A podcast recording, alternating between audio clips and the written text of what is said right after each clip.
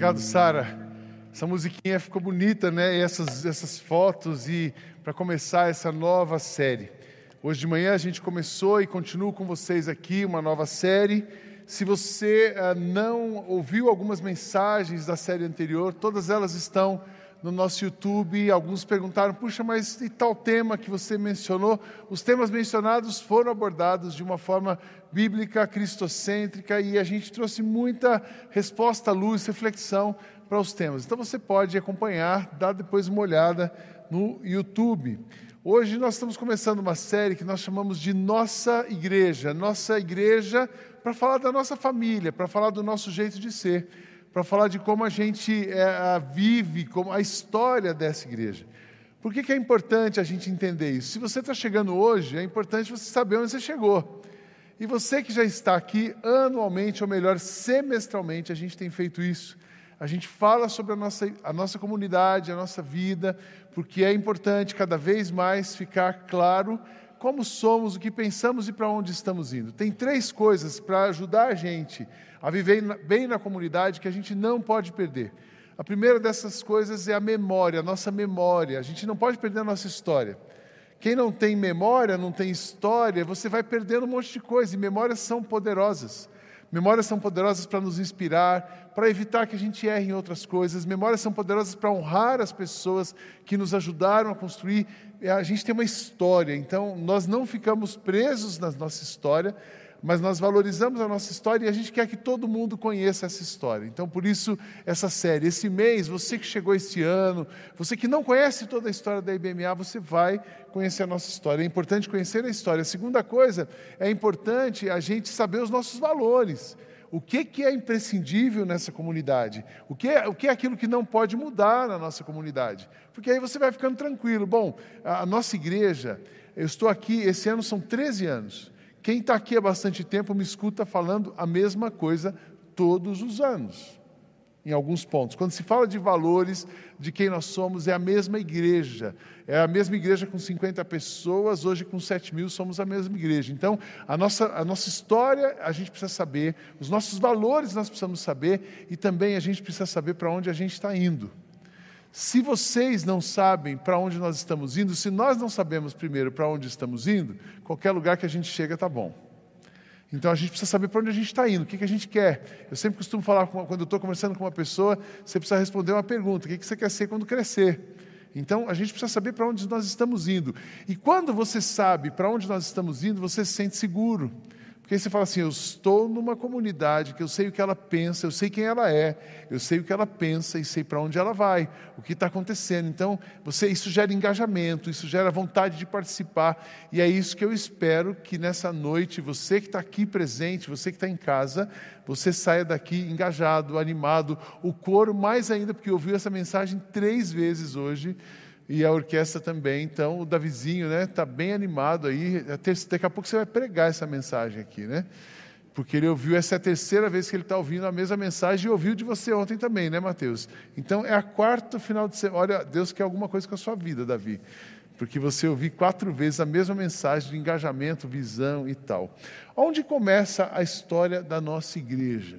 Eu vou começar. A nossa história, os nossos valores e para onde estamos indo. Onde começa a história da nossa igreja? Sabe onde ela começa, irmãos? Ela começa ali no livro de Atos, quando os discípulos de Jesus acreditaram na mensagem de Jesus e Pedro pregou a mensagem naquele dia 3 mil pessoas se converteram. Diz assim, Atos, o livro de Atos, capítulo 2, versos 47 a 42. Naquele dia, 42 a 47, naquele dia quase 3 mil pessoas se juntaram ao grupo de seguidores de Jesus. Você já pensou se 3 mil pessoas, Elza, se convertessem nessa semana nessa igreja e domingo que vem eles resolvessem vir para cá? Ia ser um, movimento santo, barulhento, haja estacionamento, ia ser uma, uma, uma, festa, né? mas como é atualmente. Mas 3 mil pessoas se juntaram ao grupo de seguidores de Jesus e todos continuavam firmes, como eles viviam, todos continuavam firmes, seguindo os ensinamentos dos apóstolos, vivendo em amor cristão, partindo o pão juntos e fazendo orações. Os apóstolos faziam milagres, maravilhas, e por isso todas as pessoas estavam cheias de temor. Todos os que criam estavam juntos e unidos, repartiam uns com os outros o que tinham, vendiam as suas propriedades a outras e outras coisas e dividiam o dinheiro com todos, de acordo com a necessidade de cada um. Todos os dias unidos se reuniam no pátio do templo e nas suas casas partiam o pão e participavam das refeições com alegria e humildade. Louvavam a Deus por tudo e eram estimados por todos. A igreja estava em alta, ela caiu na graça do povo. E o que aconteceu? E a cada dia o Senhor juntava ao grupo as pessoas que iam sendo salvas. A nossa igreja começa ali essa é uma fotografia da nossa família, da Igreja de Jesus. Mas aonde começa a nossa comunidade?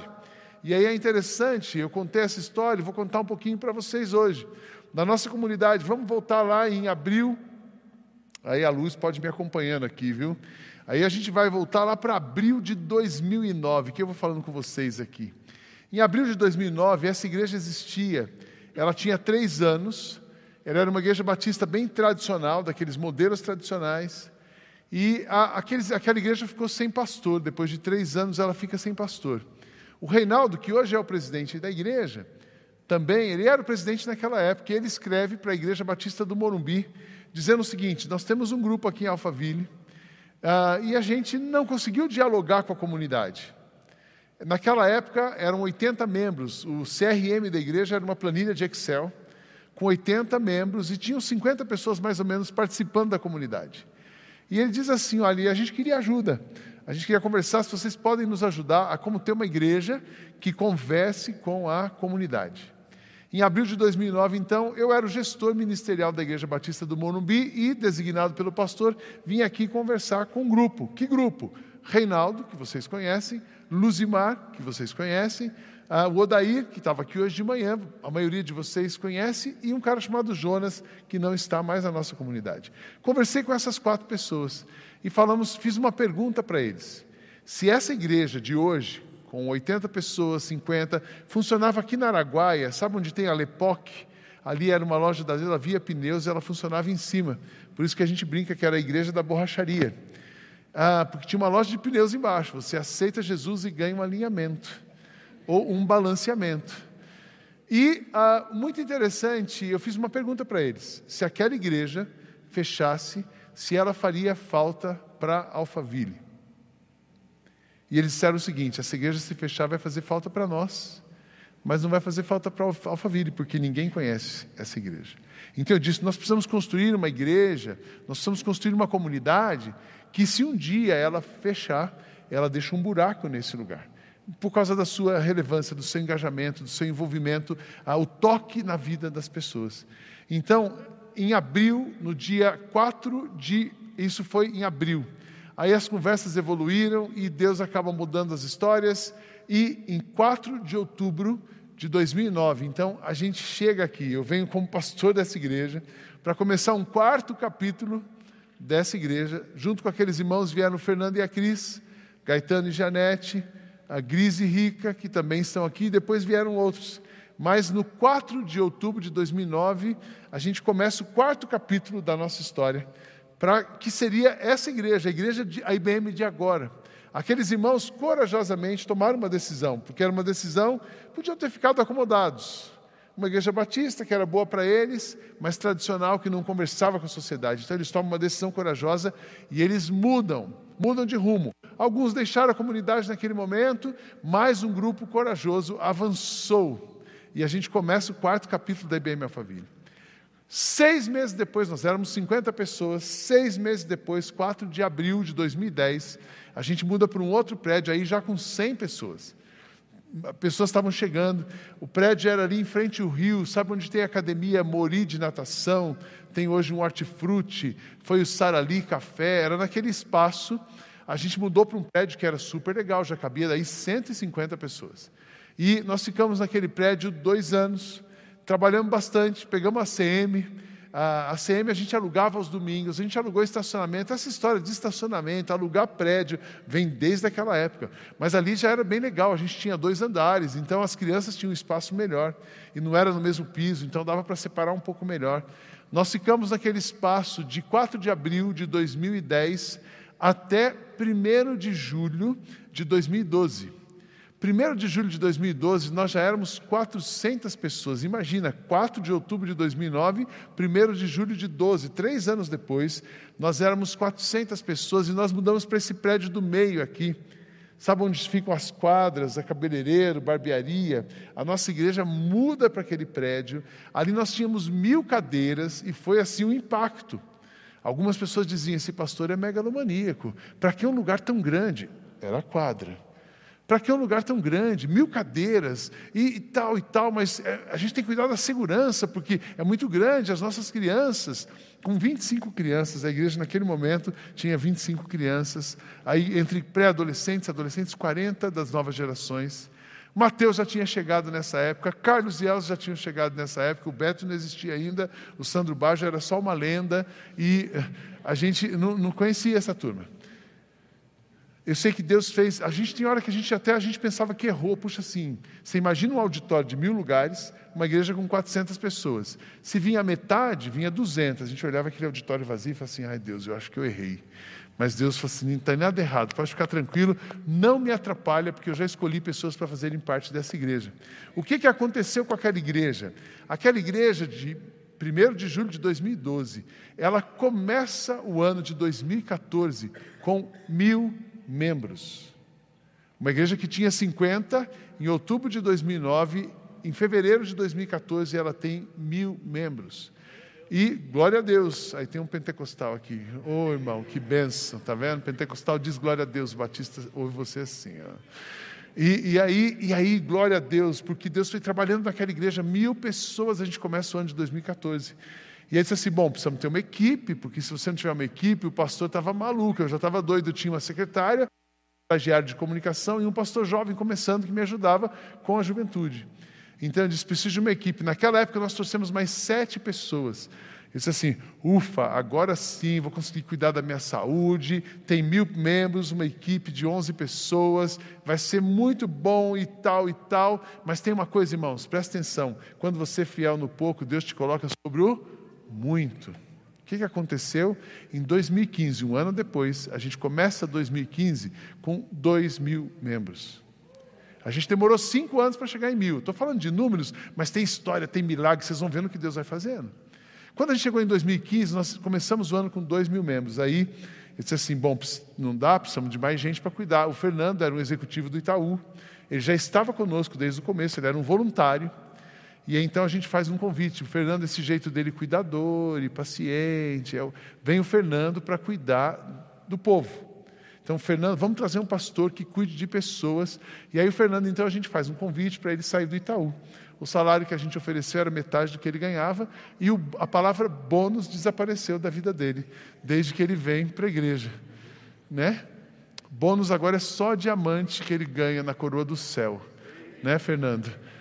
Mas é bom trabalhar para Deus, gente, não tem preço, não tem bônus de banco que pague a alegria de trabalhar para Jesus, não é, Fernando? Então, Fernando veio e eu disse assim: agora sim, com o pastor Fernando, uma equipe de 14, de 11 pessoas, já somos 12, vai ser uma beleza. Sabe o que Deus fez, gente? 2016, a gente começa o ano com 3.500 pessoas. Disse assim, e agora, Deus? E aí é tão interessante que aí começou aquele mimimi. Já ouviram falar em mimimi de crente? Começou aquele mimimi de crente. O que é mimimi de crente? Ai, gente, imagina aquela quadra. Ah, aquela quadra em 2015, em maio de 2015, então o Fernando chega em abril. Em maio de 2015 a gente pega um outro prédio, porque estava explodindo. Então a, gente, a BMW saiu de lá, era uma oficina deles, a gente pega aquele outro prédio e quebra uma parede, junta, e aí a gente tinha um espaço para criança. E aí, além do espaço para além do nosso auditório, a gente tinha um espaço grande para criança. E nós fazíamos quatro cultos. Já imaginou aqueles dois prédios com 3.500 pessoas? Eram quatro cultos, 9, 11, 15, 5 e 7 15. Era uma, era uma doideira santa. Não parava de entrar e sair gente. O nosso restaurante, sabe onde é a barbearia? Ali era o nosso, era o nosso café. E aquele café sustentava uns projetos missionários. E a gente agitando ali, era uma beleza.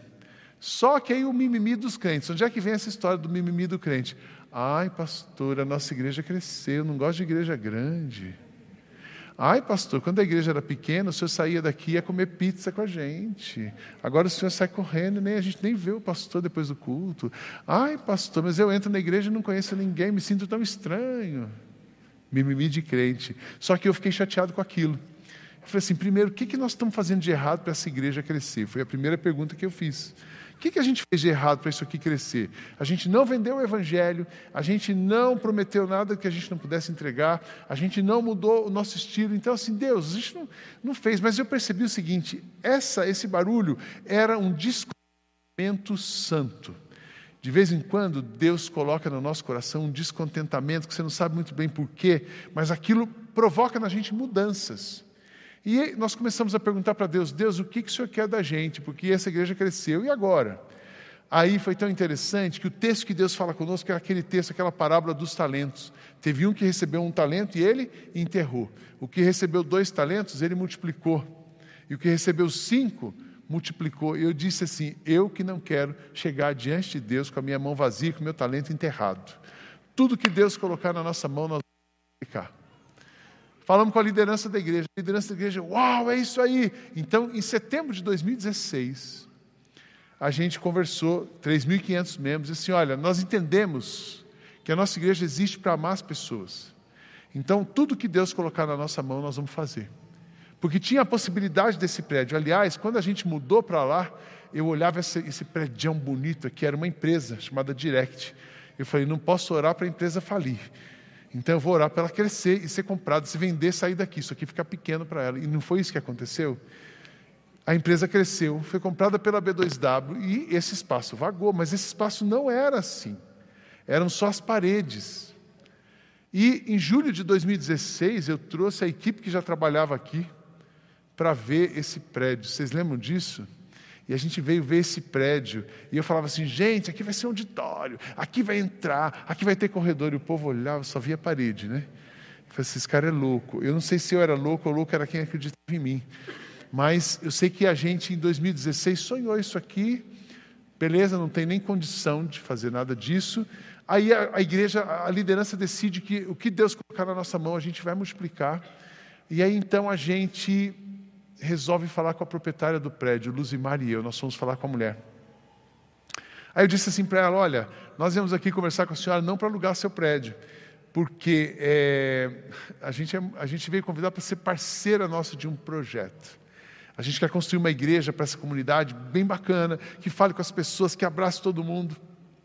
Ela, não, eu já conheço um pouco da igreja de vocês e tal e tal, tem gente que eu conheço que vai lá, legal. E assim, então, e a gente não é um bom inquilino também. Primeiro porque a gente é uma igreja, nós não temos imóvel de garantia, a gente não vai fazer calção nem seguro fiança, a senhora tem que confiar na gente. A mulher assim, bom. Falei, é, ela falou assim, bom, mas você tem alguma oferta? Ela pedia um valor e a gente ofereceu 50% do valor que ela pediu. Ela deu um passo para trás, a gente deu 10 para o lado.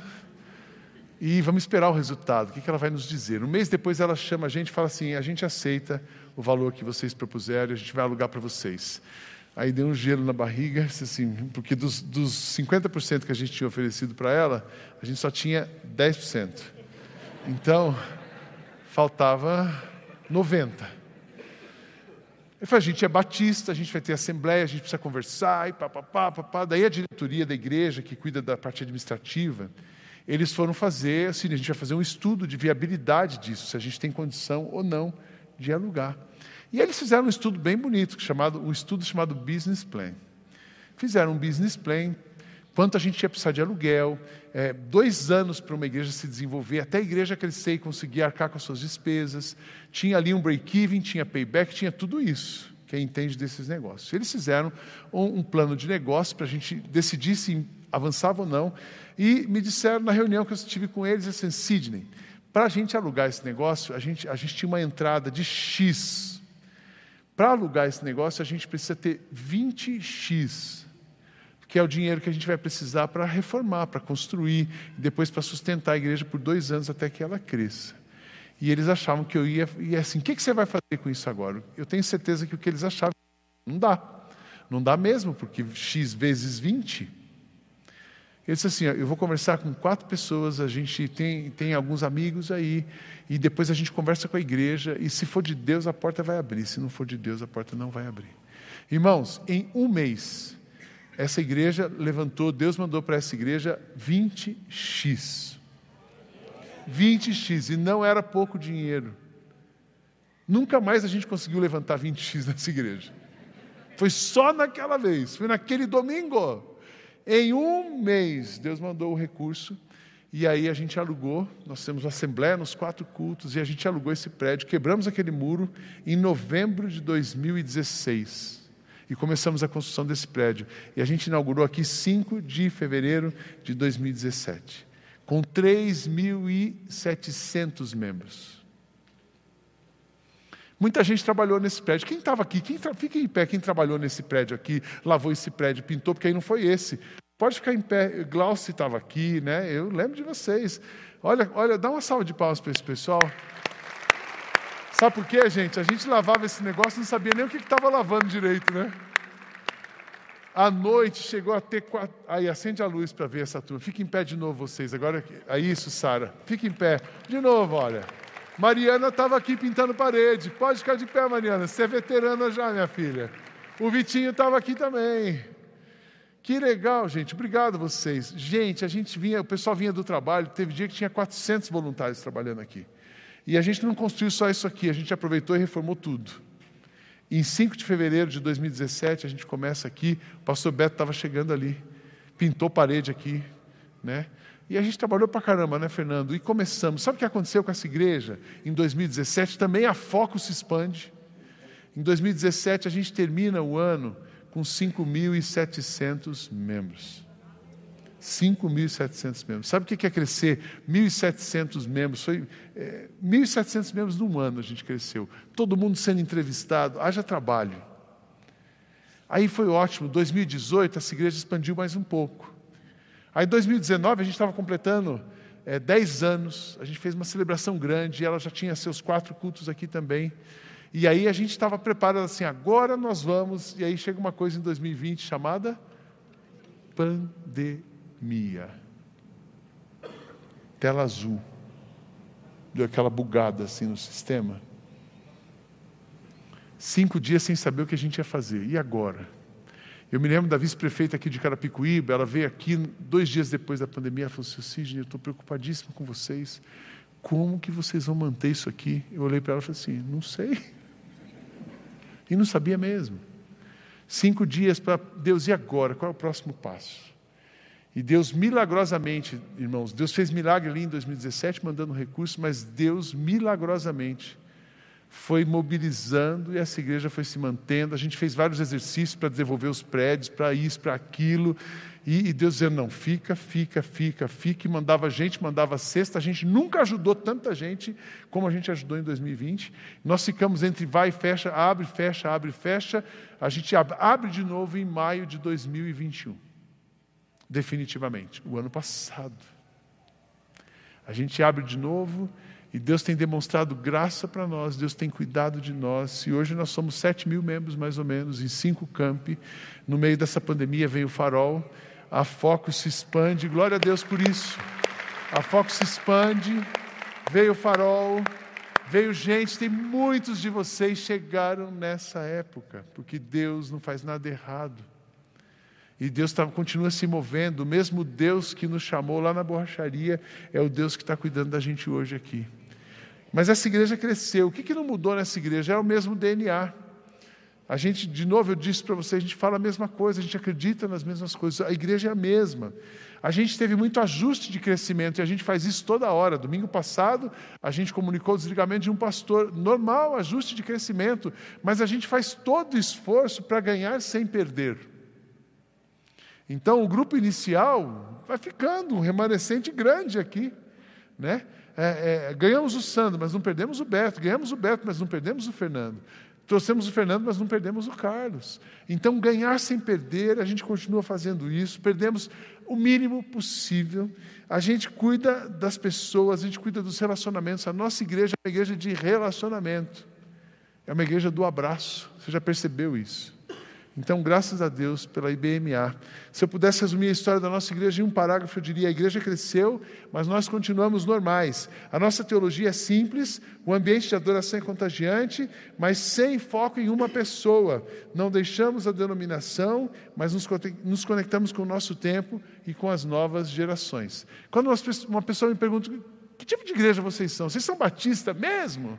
Eu falo: a gente é batista. O que significa uma igreja batista? Suficiência das Escrituras, soberania das Escrituras, separação do Estado e da igreja e autonomia da igreja local. Esses são os três pilares de uma igreja batista. Então a gente é batista. A gente é filiado à convenção? A gente é filiado à convenção. Mas a convenção não é maior do que Cristo nessa igreja. A nossa tradição não é maior do que Cristo nessa igreja. E nada e nem ninguém é maior do que Cristo nessa igreja. Amém, irmãos? Então eu falo que a gente é uma igreja batista normal. Aí as pessoas falam, mas as outras são anormais? Eu não estou dizendo que as outras são anormais, mas para mim uma igreja batista normal é isso, que acredita em Cristo acima de todas as coisas, mantém o seu princípio e é assim que a gente vai vivendo. Sidney, mas que princípios são esses? O que, que é inegociável? Presta atenção. O que é inegociável nessa comunidade? A gente é bem flexível, vocês estão percebendo. Mas tem coisas que são inegociáveis. A primeira coisa é a centralidade de Cristo em tudo aquilo que nós fazemos, dele, por ele e para ele. O nosso assunto é Jesus. Se você percebeu o coro e a orquestra hoje, minha fé está em Cristo, minha âncora no mar, meu firme fundamento, jamais me deixará. Não estamos cantando de outra coisa que não seja Jesus. Toda mensagem que você ouvir aqui precisa falar de Jesus. Cristo é a centralidade dessa igreja. A sua espiritualidade aqui não vai ser medida pelo seu conhecimento, e a sua espiritualidade não vai ser medida pela quantidade de vezes que você vem aqui. Tem igreja que você é crente bom, você vai lá todo dia. Isso é ativismo. Não. A gente não está focado em atividade, a gente não está focado, nós estamos focados em Cristo. Nenhum programa religioso. Nós estamos focados em Cristo, dele, por ele, para ele, não abrimos mão disso. A segunda coisa, nós temos um compromisso com a recuperação de pessoas. Essa história de recuperação aqui é sério. Porque nós acreditamos que todas as pessoas são doentes, a começar em mim porque todos pecaram e separados, destituídos estão da glória de Deus. Então, todos nós temos uma doença chamada pecado, ou pecado que se manifesta de alguma maneira na nossa vida. Por meio de um homem entrou o pecado, mas por meio de um outro homem entrou a redenção do pecado. Então, somos todos pecadores, mas Jesus nos limpa, nos purifica de todo pecado. Se confessarmos os nossos pecados, Ele é fiel e justo para nos perdoar e nos purificar de toda injustiça. Jesus perdoa, cura, redime. Mas para eu sair daqui, onde eu estou, até chegar lá, é um processo. Um processo para ser vivido um dia de cada vez, todos os dias com Jesus. Por isso que nesse processo tem a terapia, tem o psiquiatra, tem o diálogo, tem o celebrando, tem o aconselhamento, para a gente ir desdobrando a alma e conseguir fazer e ser quem Jesus quer que a gente seja. Amém, irmãos? Então, assim, ah, mas aqui é uma igreja, aqui é uma igreja que todo mundo tem algum problema. Se gritar pega ladrão, não fica um, meu irmão. Porque nós temos as nossas debilidades, mas nós temos uma coisa chamada graça de Deus, que nos cura todos os dias. Graça que nos salva, que nos cura, que nos limpa. Temos esse compromisso. Um outro ponto importantíssimo é a formação e o acolhimento das novas gerações. Nós temos um compromisso de ensinar a palavra de Deus para as crianças, pré-adolescentes, adolescentes e abraçar a juventude. Por isso que a gente está investindo, por isso que Mateus traz a turma, por isso que nós vamos trazer mais gente para ajudar com as crianças. Nós queremos que os melhores amigos dos seus filhos estejam nessa igreja. Amém, irmãos? Você que tem filho pequeno, sabe quantas pessoas hoje estão envolvidas na nova geração? Só de crianças são 700 crianças, 700, 750 crianças por domingo. Quando a gente soma criança, pré-adolescente, adolescente e jovem, são 1.500 pessoas. O pastor Mateus tem uma responsabilidade de olhar para uma igreja dentro da igreja de 1.500 pessoas. Então a gente está se mexendo, é um compromisso nosso, porque nós precisamos semear na vida das novas gerações. Um outro ponto importante é o engajamento na missão de Deus. Deus não tem uma missão para você. Deus tem você para a missão dele. Deus não tem uma missão para a IBM Alphaville. Deus tem a IBM Alphaville para a missão dele. Então, nós vamos, tudo isso que você vê acontecendo na igreja, ai, pastor, é muita coisa. Tudo isso que você vê acontecendo na igreja não é nada diante do tamanho da missão de Deus. Essa igreja não para e ela não vai parar até que todo mundo conheça o nome de Jesus. Amém, irmãos? Então, nós temos um compromisso. Aqui não é um shopping. Apesar de ter orquídeas, de ter gente bonita, de ter cheiro bonito, isso aqui não é Iguatemi, isso aqui é uma igreja. E a gente tem um compromisso com a missão de Deus. A gente põe a mão na massa, a cozinha generosa. E, ai, pastor, é muita coisa. Uma, uma vez uma pessoa marcou um horário para conversar com um dos pastores. Ai, não sei por que, que a gente tem que ficar fazendo gente grande e se envolvendo lá em Carapicuíba. Isso é coisa desse pastor empresário. Se eu fosse empresário, eu não estaria preocupado com pessoas. Essa igreja se preocupa com todo mundo e nós nunca vamos parar o gente grande em nome de Jesus. Ao contrário, a gente vai aumentar mais polos, vocês vão ver. Nós vamos ter mais polos. Essa igreja não para, é gente grande, é início de carreira, é o universo, é a pobreza menstrual feminina, é a cozinha generosa, é o de volta ao rumo e tem mais projetos chegando aí para você.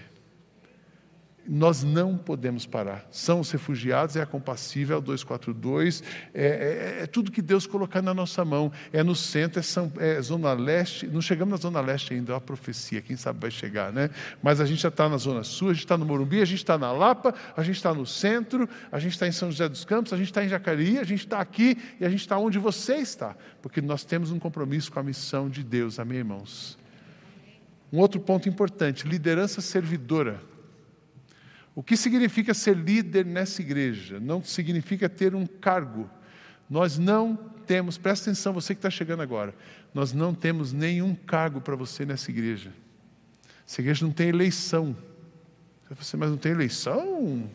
E como é que eu faço para servir? Pega uma bacia e uma toalha e vai lavar o pé de alguém. Isso significa ser líder na nossa igreja. Aliás, na nossa igreja, no mundo inteiro deveria ser assim. Jesus lavou os pés dos seus discípulos e ele disse: Eu, sendo mestre e senhor, lavei os pés de vocês para que vocês lavem os pés uns dos outros. Então, liderança, o degrau mais alto de um líder, um lugar mais alto que um líder pode chegar é o pé da outra pessoa. Esse é o lugar mais alto. Quando o líder se desenvolveu, o cara fez Harvard, o cara fez isso, MBA, doutorado, PhD, ele se desenvolveu, chegou lá. Onde é que é lá? Lá é o pé da outra pessoa. Aí ele é um líder. Entendeu, gente? Então, na nossa igreja é assim. Por isso que os pastores trabalham. Que pastor é um bicho que não gosta de trabalhar muito, mas aqui trabalha. Deixa eu falar mal da classe, né? É por isso que a gente não para. Ah, mas a, a gente para a hora que precisa. Mas nós temos um compromisso com a missão de Deus e nós queremos servir as pessoas. Liderança servidora, uma outra coisa, a transparência e austeridade na gestão dos recursos. É muito forte isso para nós, porque um dos escândalos que mancha a igreja brasileira é a falta de transparência com recursos. E aqui então, pastor não mexe com dinheiro, não assina cheque. O Luzimar fala que pastor não mexe com dinheiro, só gasta o dinheiro. Porque a gente cria os projetos, né? é nos projetos que se consomem recursos. Mas a administração, ela, Luzimar, existem as melhores práticas do IBGC. A gente tem um conselho de administração, a gente tem uma diretoria estatutária, conselho fiscal, aí tem a equipe pastoral e esse povo trabalhando isso nas três organizações. Gente, a nossa igreja ela é auditada. Sabe o que é isso? É você abrir as contas para todo mundo examinar as contas e ver se está tudo certo. Isso dá para a gente uma credibilidade, porque a igreja de Jesus não pode manchar o nome de Jesus. Então a igreja é auditada. A nossa administração, a gente tem o SAP. Tem alguém que conhece aqui de SAP? Deve ter um monte de gente, né? E a gente tem SAP na igreja. Como assim na igreja tem SAP? Tudo é lançado, organizado. É um negócio que eu só entendo de longe. E nem quero aprender. Deixa o Beto que se vire com SAP. E eu me viro com um monte de gente aqui com as nossas coisas. Mas a nossa igreja é organizada nesse, nesse ponto. E não abrimos mão disso. E por último, a inovação e a excelência em tudo aquilo que nós fazemos. A excelência honra a Deus e inspira as pessoas. Normalmente, igreja, deixa eu falar aqui com vocês em casa. Às vezes a gente pensa que igreja pode ser de qualquer jeito. Igreja é muito mambembe e a gente não quer nada mambembe aqui, amém, irmãos? Sabe por quê? Porque é para honrar a Deus. Segundo é para inspirar as pessoas. Quando você dá, quando você recebe alguém na sua casa, você faz o quê? Você dá o melhor que você pode. E nessa igreja nós queremos dar o melhor que você pode. Não tem nada de luxo aqui, não tem nenhuma ostentação. Ostentação não combina com Jesus, mas tudo aqui é confortável. Tudo aqui é, é limpo, é bonito, é bem cerado. É, pode ser simples, mas é bem feito. Isso é um valor para nós. Qualquer coisa que você vir nessa igreja será feito com excelência e inovação. Você já reparou que o nosso ambiente ele é um ambiente cheio de criatividade? Você chega ali no restaurante, tem paredes pintadas, graças a Deus pelo talento da Claudinha e da Beth Aulicino. Mas a gente tem um monte de coisa inventada aqui. Criatividade é você inventar uma coisa e colocar aquilo em ação. Aí vira uma inovação. Inovação são coisas criadas que se tornaram práticas. Então, essa igreja vai respirar inovação, tanto na tecnologia, como na, na, na, na, mídia, como no ambiente, como no jeito de ser. Que Deus nos ajude assim. Isso é um valor para nós. Deu para ficar claro para vocês esses sete coisas inegociáveis. Ah, o Sidney, faz de qualquer jeito. Não, de qualquer jeito a gente não faz, a gente só faz direito. Ô Beto, vamos fazer um caixa dois aqui. Essa igreja não tem caixa dois. Sandro, para com o projeto um pouquinho. Parece absurdo, né, gente? Uma vez uma igreja chegou para mim e disse assim: Sidney, você precisa fazer menos coisas, a gente precisa ganhar mais alma para Jesus. Nossa igreja já está cheia. Hã? A gente não ganha uma pessoa para ficar nessa igreja, a gente ganha uma pessoa para ela sair do inferno e para o céu. Então nós nunca vamos parar de ganhar gente para Jesus, nós não podemos pensar assim. Então a nossa igreja não vai parar. A gente tem aquela história do índice zero, lembra disso? Nós só vamos parar quando tudo, quando tudo tiver resolvido. E quando Jesus voltar, aí a gente para, porque nós vamos estar com Ele, aí não tem mais o que pensar aqui. Então, gente, se você está numa igreja assim, quem somos, o que, o que valorizamos, e agora a última parte dessa noite. Para onde a gente está indo? para onde a gente está indo. É muito então interessante que na pandemia a gente planejava o dia seguinte, aí de noite a gente mudava o plano do dia seguinte. Aí depois começou a planejar de segunda, você planejava a quarta. Aí na terça você mudava a quarta. Depois a gente começou a ir até quarta e planejava a sexta. Aí na quarta você mudava a sexta. Uma semana, um mês, e agora a gente está olhando um pouco mais de coisas para o semestre. Então tem algumas coisas para esse semestre. Então, alguns movimentos ministeriais que estão acontecendo vão acontecer. A gente virou e mexeu um sonho antigo nosso. A gente tem a nossa orquestra aqui. Essa orquestra vem sexta-feira que vem nesse concerto. Nós vamos ter 70 músicos aqui em cima. Então não perca o concerto da próxima sexta, às 20 horas. A entrada é um quilo de alimento para a cozinha generosa. Então não tem ingresso, é um quilo de alimento. E a orquestra, 70 músicos, vai estar aqui. E naquela noite nós vamos lançar um novo projeto social, chamado Orquestra do Futuro.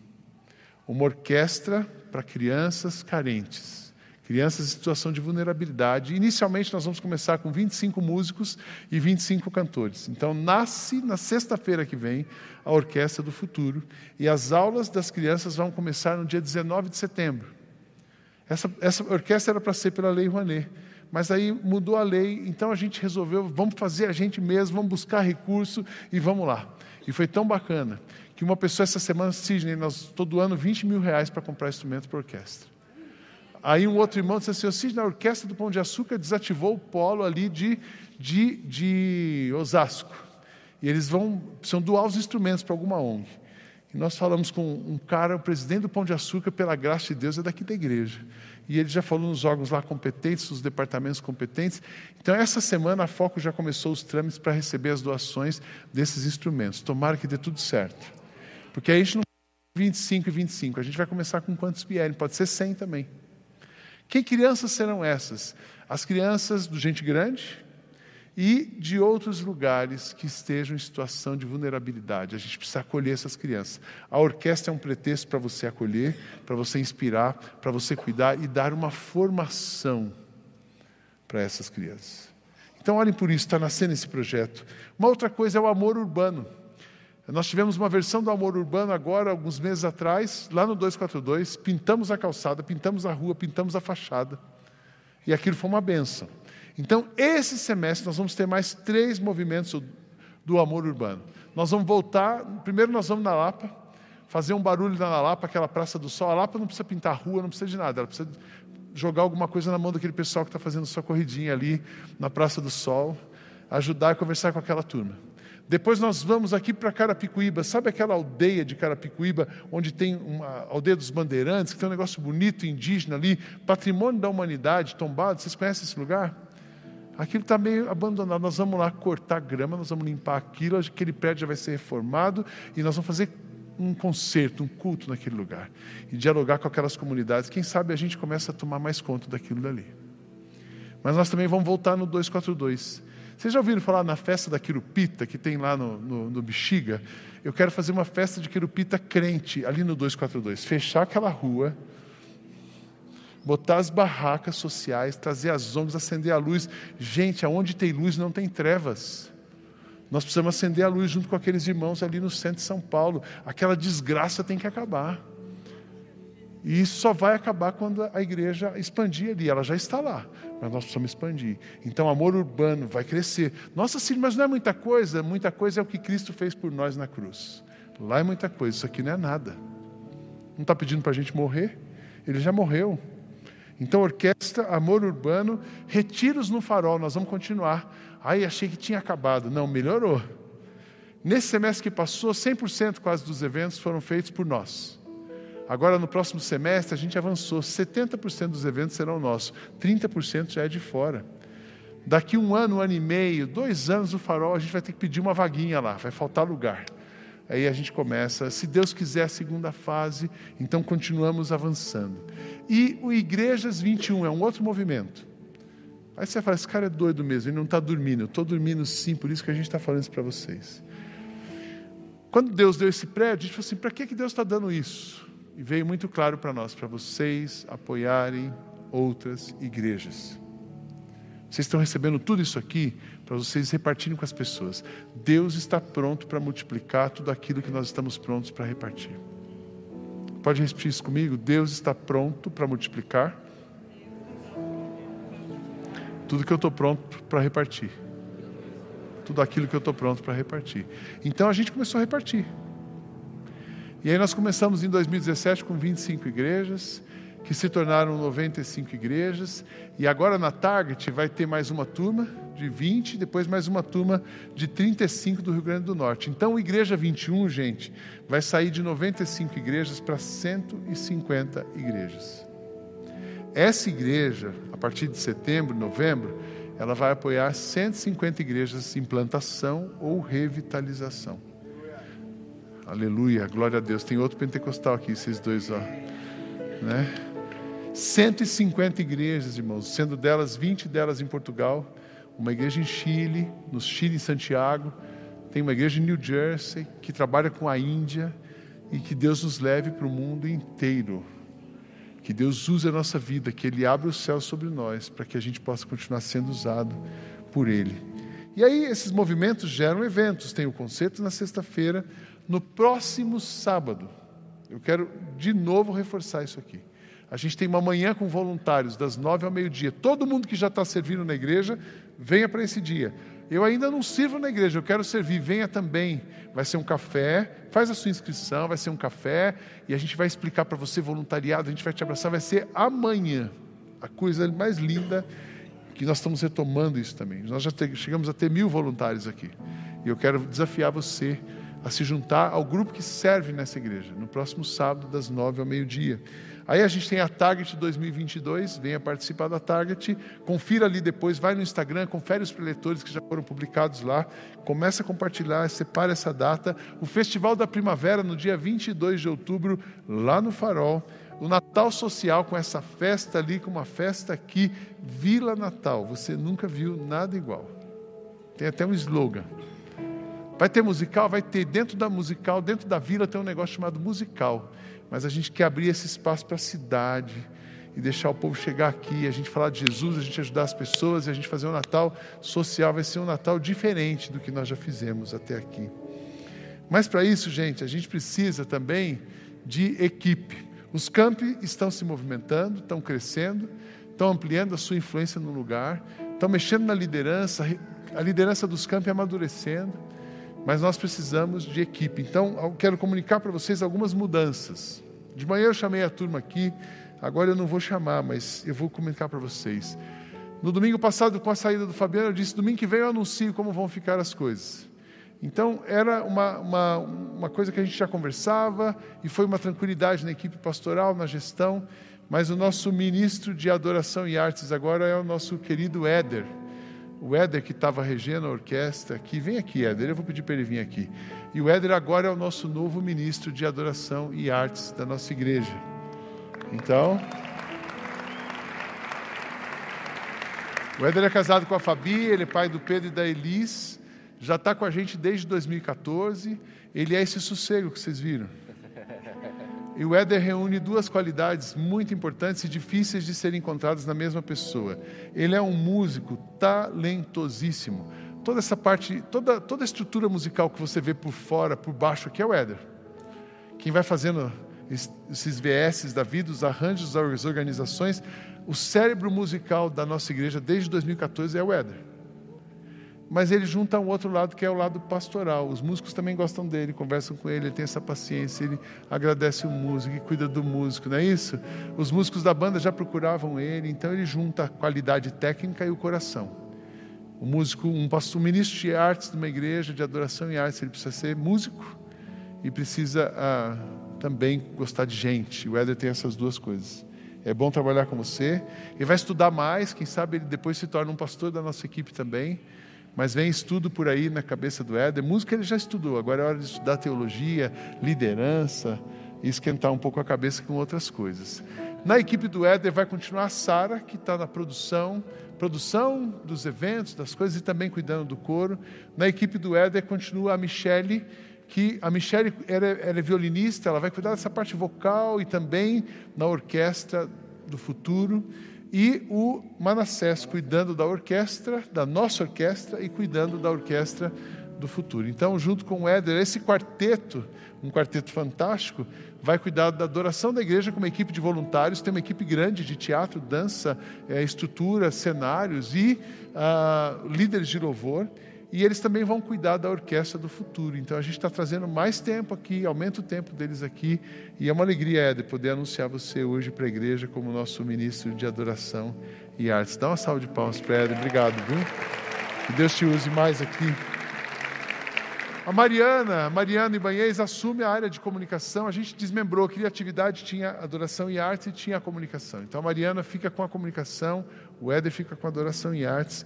A Pamela, quem já foi conversou com a Pamela. A Pamela Constantin, ela assume a parte, a liderança da hotelaria no Farol.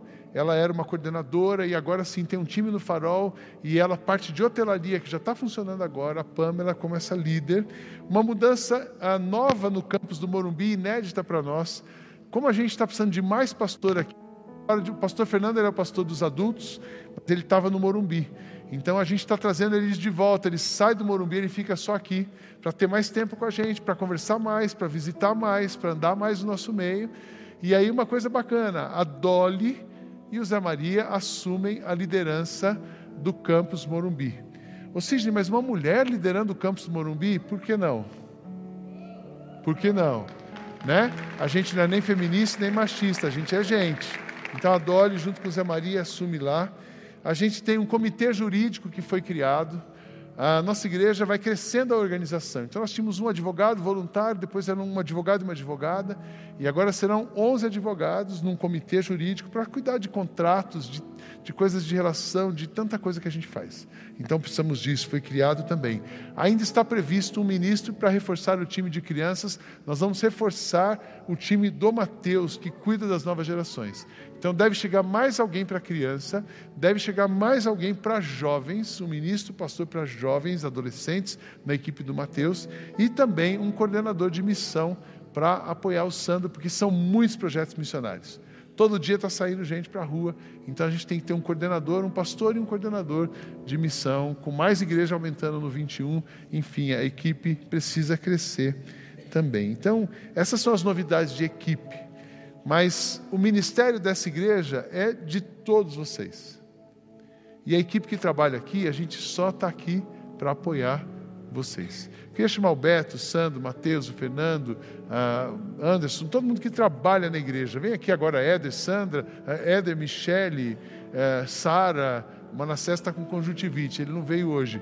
Se tem mais alguém aqui também que trabalha, algum pastor que está por aqui, vocês que trabalham na igreja, a gente tem hoje 60 pessoas trabalhando na igreja, 80 pessoas trabalhando na Foco e 30 pessoas trabalhando no Farol. São 180 pessoas que trabalham no ecossistema. Mas na verdade a gente aqui trabalha, dedica bastante tempo para que vocês, para que a igreja tenha condição de fazer o ministério. O ministério é da igreja, não é nosso. O ministério é seu. E Deus tem nos chamado, Deus tem nos cuidado de nós. E eu quero dizer para você o seguinte: existe futuro. E o futuro começa hoje. E Deus está chamando essa igreja, Deus preservou essa igreja para que a gente continue sendo um braço dele na humanidade e cuidando de muita gente. Amém, irmãos? Então é isso que a gente está fazendo aqui. Estou vendo a Natasha aqui, que é voluntária, rege um coro de crianças. O ministério é dela e a gente está aqui para te apoiar. O Éder está aqui para te apoiar. A Michelle também, e a Sara também, e o Manassés também, e eu também, e o Fernando também, e o Matheus também, e a Karina também, e a Valéria também, e o Vaso também. Né?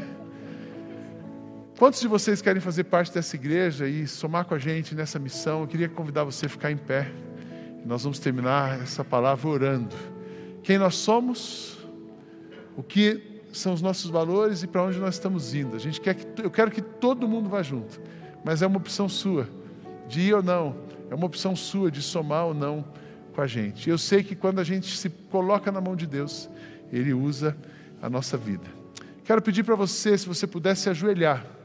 Eu não sei quantos, é, muitos não têm esse hábito de se ajoelhar, mas eu queria que a gente se ajoelhasse, se você pudesse ajoelhar. Se você não pode, não tem problema.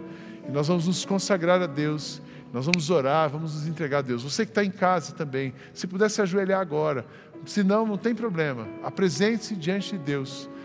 Quando uma igreja dobra os seus joelhos, é um sinal muito forte diante de Deus do que nós estamos dizendo para Ele. Vamos nos ajoelhar e vamos nos consagrar ao Senhor. Quero dar um tempo para você, depois nós vamos orar juntos.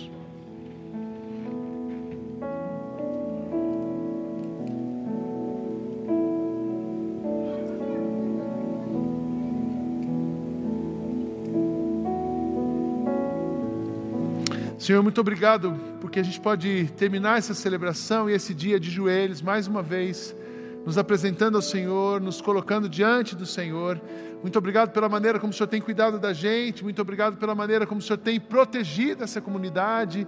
Obrigado por pelos céus abertos sobre nós. Obrigado, Deus, pelos milagres que o Senhor já fez, está fazendo e certamente há de fazer no nosso meio.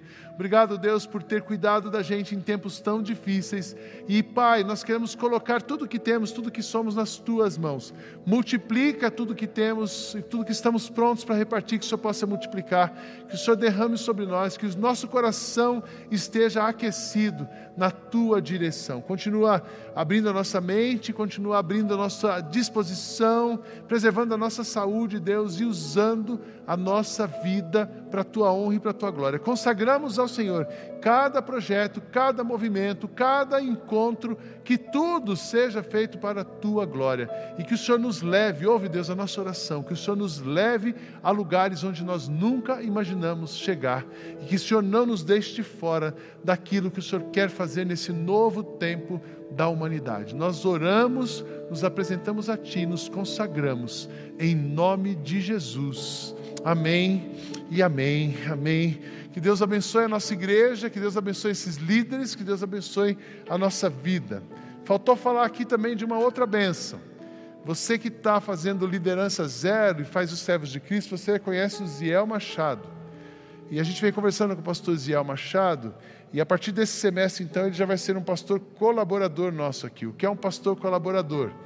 Ele vai estar conosco uma vez por mês nas reuniões de liderança e também a cada dois meses estará pregando na nossa igreja. Então a gente ganha o apoio do pastor Ziel também para nos ajudar. Assim vai reforçando esse lado teológico, vai reforçando o lado tático, operacional e esse equilíbrio da teologia, do carinho, do abraço e a gente vai avançando no reino de Deus.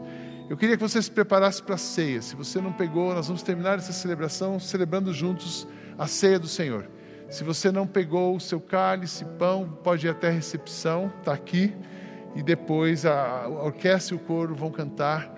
Eu queria dar para você um tempo de oração e aí a gente volta aqui para a gente encerrar juntos celebrando. Obrigado, líderes, pela dedicação de vocês.